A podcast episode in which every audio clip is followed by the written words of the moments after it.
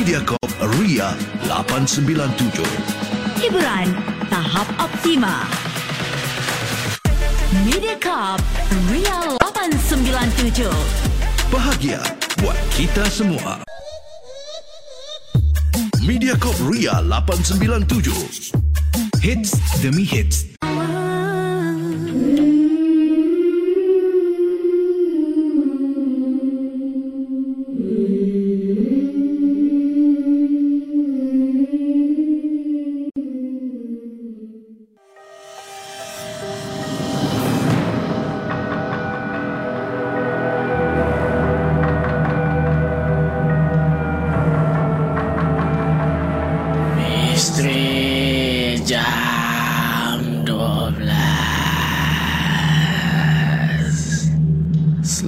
Datang pendengar-pendengar Misteri Jam 12 Saya akan menemani anda setiap malam Isnin hingga Jumaat Tepat pada jam 12 malam Sebelum anda tanya Suara siapa pula ni di Misteri Jam 12? biarlah saya memperkenalkan diri saya ini.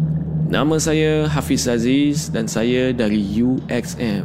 UXM adalah YouTuber di Singapura yang membuat konten-konten seram di YouTube. Dan kali ini saya teruja sangat untuk kongsikan kisah-kisah dan pengalaman seram kepada pendengar Misteri Jam 12 Gerun Malam. Sebelum saya bermula, saya ingin ingatkan kepada anda semua, jangan mudah percaya atau terbawa-bawa dengan kisah yang saya akan ketengahkan nanti. Dan ambillah kisah-kisah ini sebagai satu hiburan sahaja.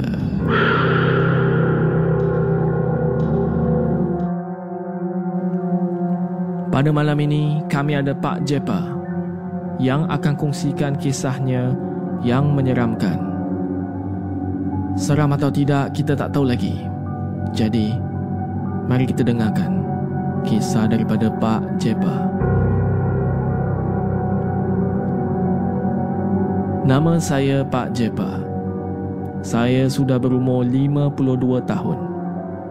Dan saya adalah satu-satunya manusia yang ada di kawasan bekerja sebagai penggali kubur selama 30 tahun. Sebelum ini, saya adalah seorang askar. Tapi kerana ada masalah kesan daripada peperangan, jadi saya pun bersara awal. Tapi biasalah, orang yang dah biasa hidup bekerja ni mesti tak reti duduk diam di rumah. Jadi saya pun terus bekerja dengan ahli-ahli masjid di sini sebagai penggali kubur. Jadi saya ingin berkongsi dengan anda kisah seram yang saya alami selama 30 tahun ini. Kisah ini saya memang rasa sangat-sangat baru dan dekat sangat walaupun dah berlalu berpuluh-puluh tahun. Ceritanya begini. Walaupun saya bekerja sebagai penggali kubur, saya juga membuka kedai barang-barangan. Kedai barang-barangan fresh seperti supermarket. Tapi kalau saya dipanggil untuk menggali kubur, saya akan serahkan urusan kedai saya kepada pekerja saya.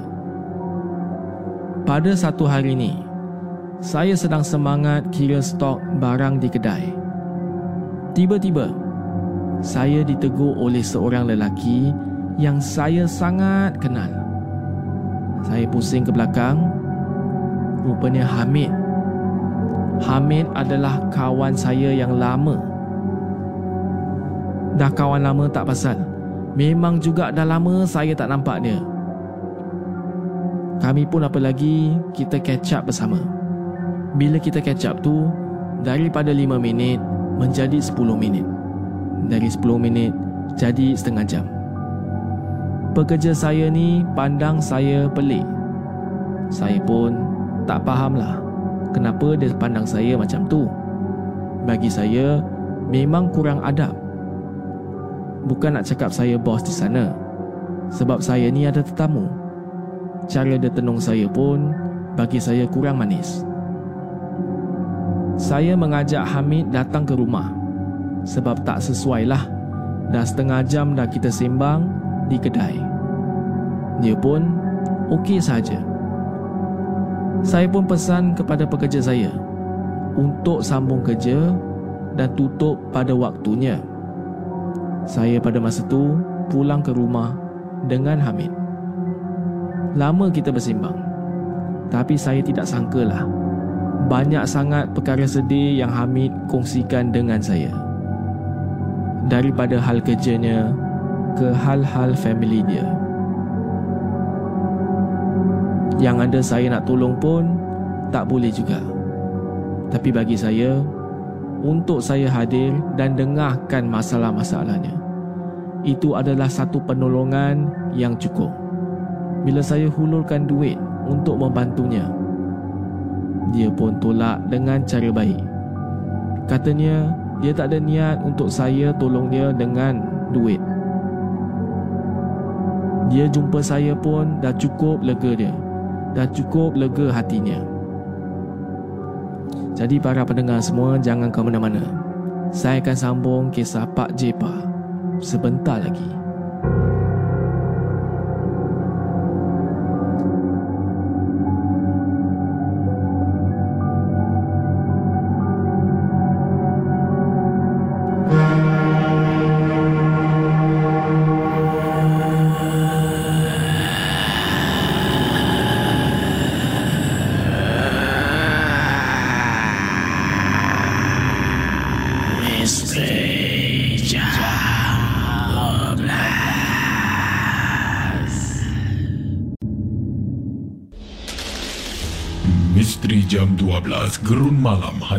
Kisah-kisah misteri anda menerusi alamat email mj12 at mediacorp.com.sg di WhatsApp Ria 97868464 rancangan 1 jam setiap Isnin hingga Jumaat Misteri Jam 12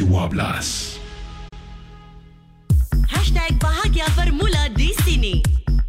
Mediacorp Ria 897. Info. Music. Hits overload.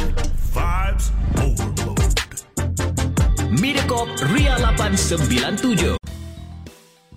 Ria 897 Berlega di dunia digital. Ria 897 bermanifestasi dunia digital.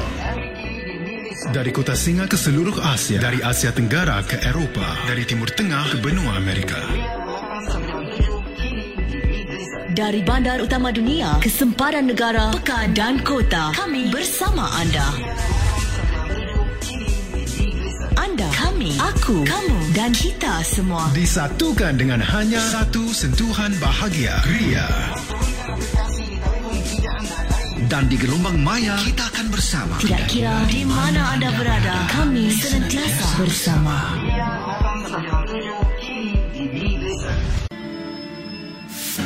Mediacorp Ria 897. Hiburan tahap optima.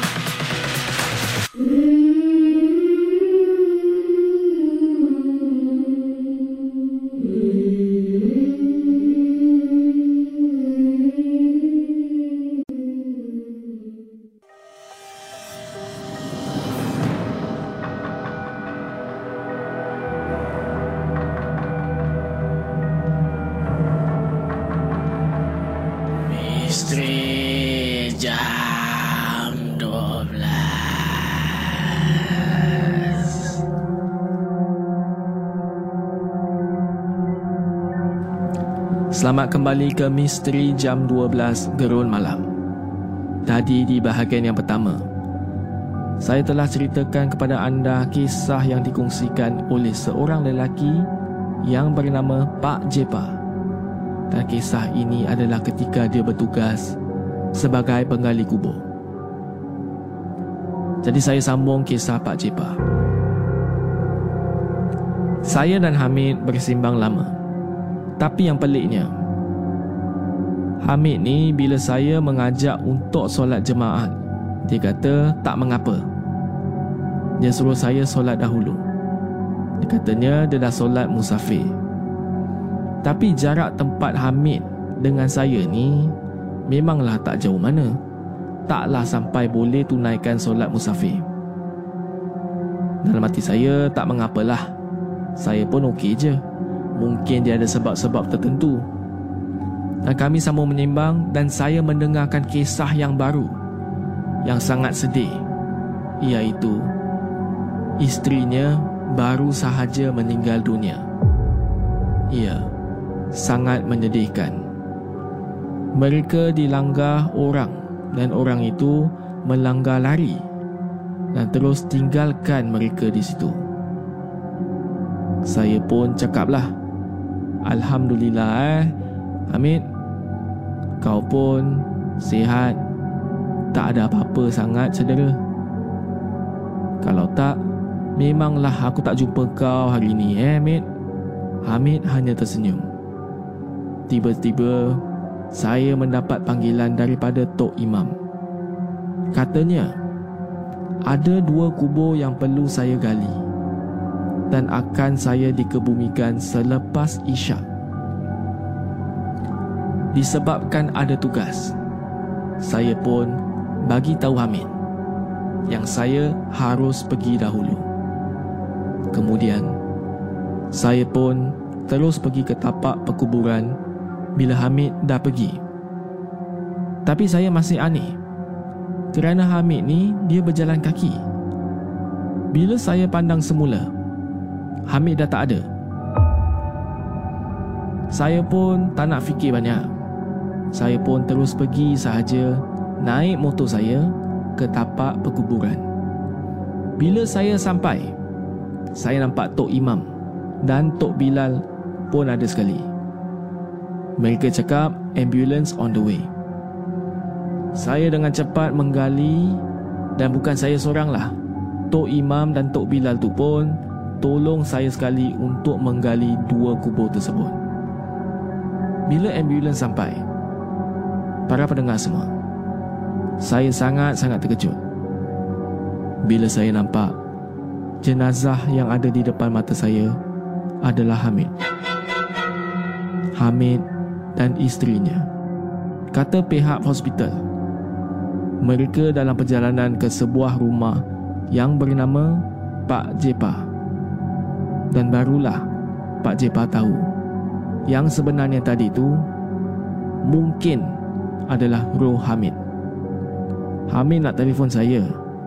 Tapi tiba-tiba ada lori yang tersasar dari brek terus melanggar dia.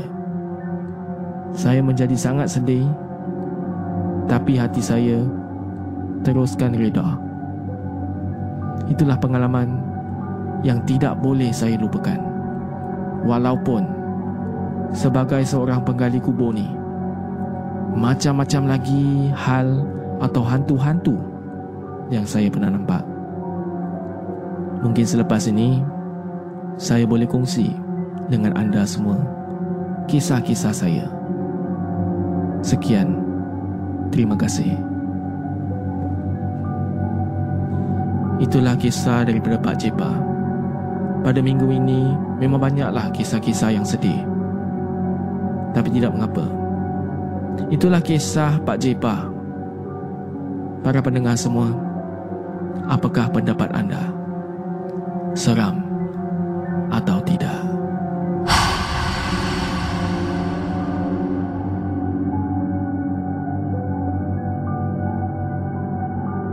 Ingin saya ingatkan lagi, jangan mudah percaya dengan kisah-kisah yang diketengahkan.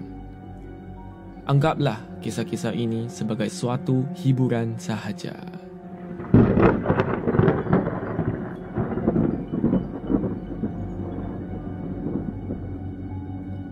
Kalau anda ingin hantarkan kisah atau pengalaman anda yang menyeramkan, sila hantar ke email mj12 at mediacorp.sg di WhatsApp Ria atau Instagram Ria897. Selamat malam kepada semua pendengar. Saya Hafiz Aziz dan akan saya jumpa anda lagi di Misteri Jam 12.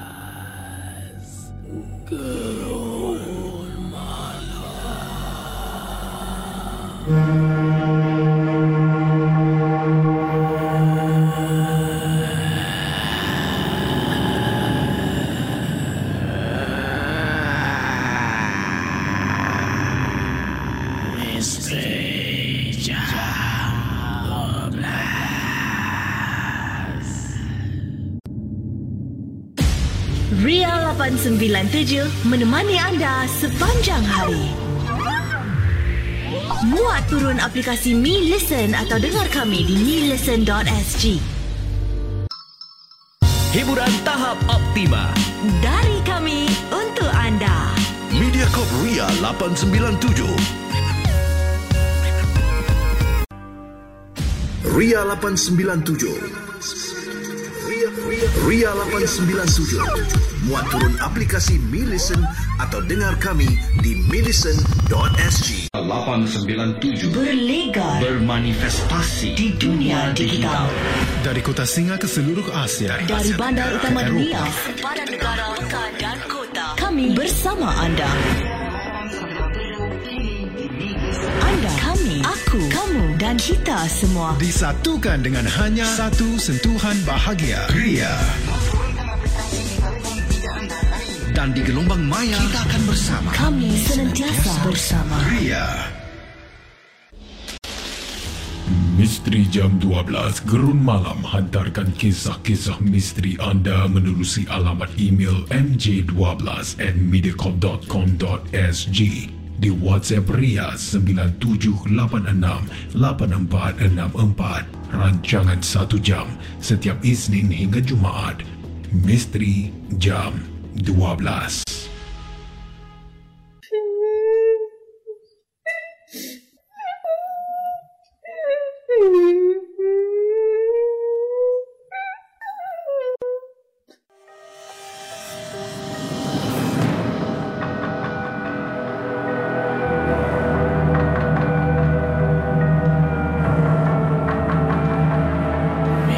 Misteri Jam 12 Selamat datang pendengar-pendengar Misteri Jam 12 Saya akan menemani anda setiap malam Isnin hingga Jumaat Tepat pada jam 12 malam.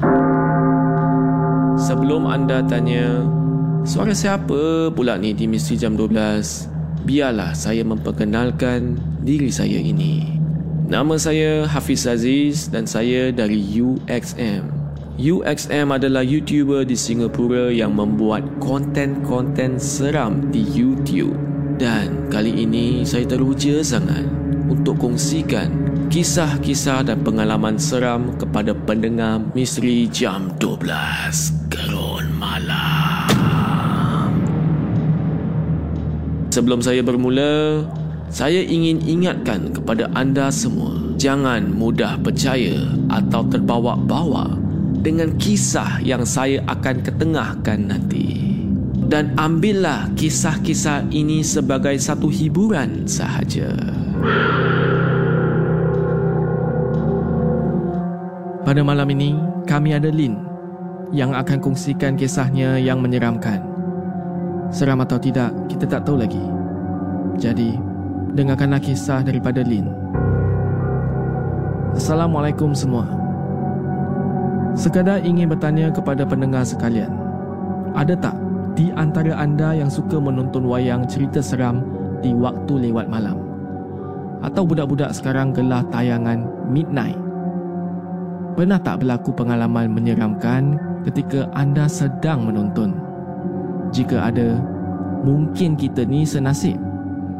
Tambahan pula, kalau peristiwa tersebut meninggalkan kesan trauma yang cukup mendalam. Baiklah, dipendekkan cerita. Mesti Hafiz dan pendengar semua nak tahu apa kisah yang terjadi kepada saya. Beginilah cerita saya. Saya ni memang kaki wayang. Tambah pula kalau kisah misteri atau cerita hantu. Boleh dikatakan, kalau ada cerita hantu ke cerita sebegini, memang saya tak pernah miss. Lepas tu, Sengaja pula cari waktu tayangan tengah-tengah malam. Kononnya baru lebih feel. Hendak dijadikan cerita. Pada satu malam ni, saya dan kawan saya bernama Aril pergi menonton sebuah filem seram. Cerita ni memang popular. Maklumlah, filem Melayu. Lepas tu, banyak akhbar dan majalah yang ulas kononnya filem ini antara yang terbaik. Campur tolak iklan, akhirnya cerita bermula pada jam 12.30 malam. Saya pandang di dalam dewan tu untuk tengoklah penonton berapa ramai. Memang tak ramai. Rasanya memang tak sampai 10 orang pun. Mungkin disebabkan filem ini sudah 2 minggu ditayangkan ataupun mungkin ataupun mungkin juga sebab tidak ramai yang mahu menonton pada lewat malam. Saya dan Aril menonton dengan penuh khusyuk. Jalan ceritanya memang menarik. Tambah pula banyak sin-sin yang suspend yang ditonjolkan. Sekali-sekala kita dapat dengarkan jeritan penonton yang terkejut dan ada juga yang ketakutan. Saya dan Aril ni hanya ketawa kerana lucu sangat gelagat mereka. Sekali-sekala ketika skrin ni beralih terang, sempatlah juga saya toleh arah pengunjung lain yang berada di situ. Nampak masing-masing cemas dan takut. Sehingga kan ada yang masih menutup muka. Hampir setengah jam cerita ditayangkan tiba-tiba skrin di hadapan bertukar gelap. Seolah-olah terpadam. Suasana bertukar sunyi. Saya pandang ke Aril dia memandang saya dengan penuh tanda tanya. Mungkin dia juga berperasaan yang sama dengan saya. Eh, kenapa pula ni tiba-tiba skrin gelap ni? Eh, filem rosak eh? Tanya dia kepada saya. Saya angkat bahu menandakan tiada jawapan. Mungkin masalah teknikal agaknya. Kata saya dengan perlahan. Hampir satu minit. Hampir satu minit berlalu. Tiba-tiba telinga saya menangkap sesuatu. Bunyi seperti orang menangis. Walaupun perlahan, namun tetap jelas kedengarannya. Bunyi tangisan tersebut cukup sayu. Saya cuba mendengar dengan teliti untuk mencari dari mana arah bunyi tersebut. Sedang mata saya melihat di sekeliling. Tiba-tiba skrin di hadapan bertukar terang kembali. Saya sambung menonton Namun dalam hati masih timbul tanda tanya Suara nangis tadi tu siapa? Dari mana pula tu? Sebaik skrin bertukar terang Saya menoleh ke belakang Kosong tak ada orang Dah siap pula menangis ni Saya pun Buat bodoh Tapi dalam hati ni memang tak puas hati lagi Apabila skrin ni Kembali terang saya pandang sebelah kanan dan hujung saya ni. Bila saya pandang ke situ, memang tak ada orang. Sekali lagi saya tak puas hati. Saya pusing ke belakang lagi tapi sebelah kanan saya. Kali ini saya terkejut. Saya nampak jelas seorang wanita berambut panjang sedang tunduk bersandar. Saya memang masa tu terkejut sangat nafis. Dalam hati saya berfikir, siapa pula wanita tersebut? Tadi dia tak ada Sekarang pula dia ada Dahlah dia seorang Duduk hujung sangat Saya pun tanya kepada Aril Kau ada dengar bunyi perempuan nangis tak? Aril angguk Saya rasa perempuan tu Kat kerusi hujung tu belakang tu Kau nampak? Aril dengan segera Memalingkan mukanya Saya juga turut sama menoleh Sebelum kami saling berpandangan saya dapat lihat wajah Aril yang bertukar pucat. Jantung saya serta-merta berdegup kencang. Kau nampak tak apa yang aku nampak? Tanya Aril dengan perlahan. Saya mengangguk tanpa kata apa-apa. Para mendengar. Apa yang mereka nampak? Baiklah. Kalau anda nak tahu apa yang mereka nampak, ikuti kisah Lin di Misteri Jam 12 gerun malam.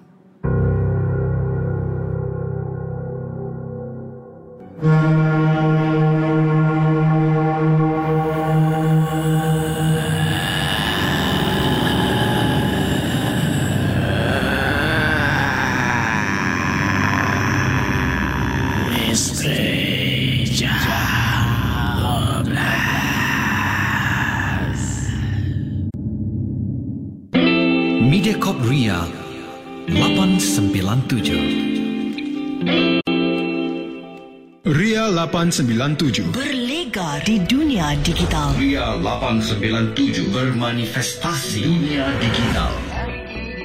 Dari kota Singa ke seluruh Asia, dari Asia Tenggara ke Eropah, dari Timur Tengah ke benua Amerika. Dari bandar utama dunia ke sempadan negara, pekan dan kota. Kami bersama anda. Kami, aku, kamu dan kita semua. Disatukan dengan hanya satu sentuhan bahagia. Ria.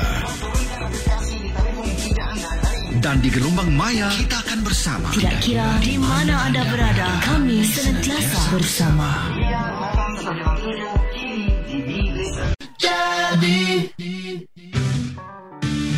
Pemacu bahagia anda. You're listening to the sounds of Mediacorp Ria 897.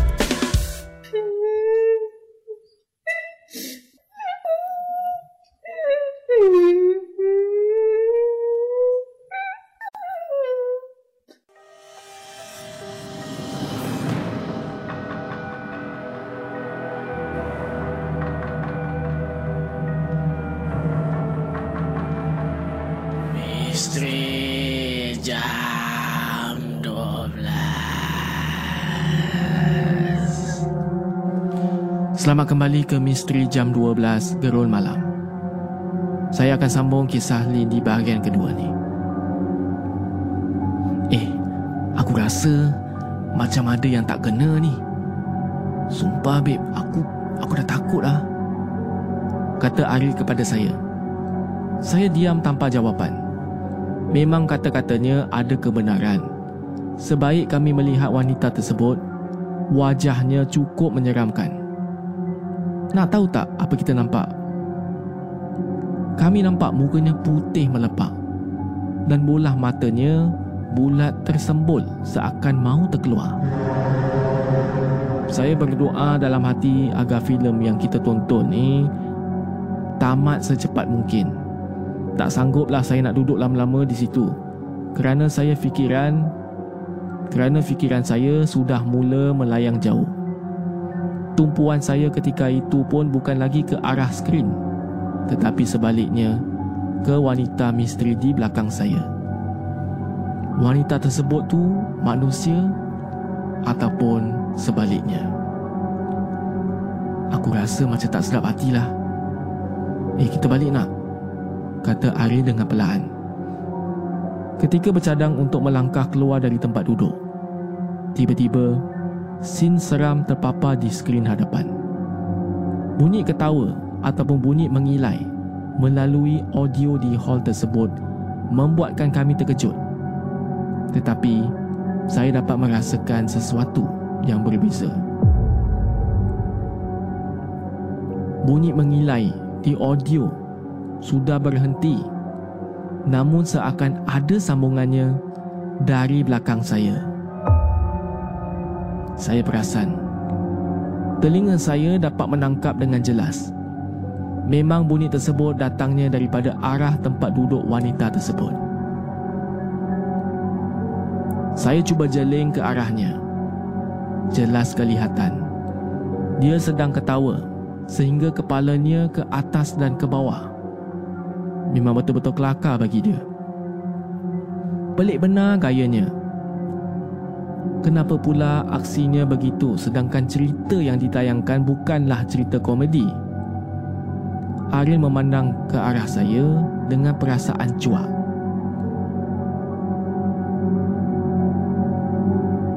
Kami serentak menoleh ke arahnya. Namun, lain pula jadinya apabila wanita tersebut dia berbalas pandangan kami. Bila dia pandang ke arah kami itu, dia pun berhenti mengilai. Mata dia memandang ke arah kami dengan tajam. Pada masa tu jantung memang nak tercabut dah. Saya tidak tahu apa lagi nak buat. Perasaan takut tu memang tak terkawal. Dengan cepat, Ari berkata, Eh jom, kita belah. Aku dah tak boleh fokus lah. Aku rasa perempuan tu bukan manusia lah. Kau, kau percayalah kataku. Saya mengangguk dan mencapai beg saya dan melangkah keluar dari kerusi. Sekali lagi, saya pandang ke arah perempuan itu. Dan alangkah terkejutnya kami kerana kerusi tersebut kosong. Tak ada orang duduk pun. Saya pandang sekeliling. Memang saya sah. Tak ada sesiapa di situ. Saya dan Ari bergegas keluar. Dengan cepat kita pergi ke parking lot untuk cari kereta saya. Apabila saya sampai di kereta saya, bila saya memandu, baru keluar parking lot ni, cuba bayangkanlah, nak ke gantry depan. Kawan saya Aril ni, dia dah kecoh sebelah saya. Dia cakap, Lin, Lin, Lin, tu, tu, tu, tu perempuan tadi tu. Dia sembunyi belakang tembok. Para pendengar semua, saya tak pandang pun ke arah mana yang Aril tunjukkan. Saya buat bodoh, dalam hati saya dah baca macam-macam surah. Pada malam itu jugalah, pada malam tu jugalah, Aril temankan saya untuk tidur di rumah saya. Selepas kejadian, sampai hari inilah, saya masih tak tahu itu manusia ataupun benda tu. Apa yang saya tahu, saya dah takut untuk tengok wayang pada time midnight. Kalau nak tengok boleh. Petang ataupun dewan itu penuh dengan manusia. Baru saya berani sikit. Selain daripada tu, saya memang dah tak berani dah. Saya dah trauma. Sekian, itulah kisah saya. Itulah kisah daripada Lin. Memang bagi saya menyeramkan lah eh. Kalau saya nampak Dewan tu kosong Tiba-tiba ada orang nangis Dan bila saya pusing ke belakang Ada nampak orang yang Rupanya menyeramkan Bagi saya rupa tu tak payah menyeramkan Saya dah seram lah Apalagi kalau dia ikut pergi basement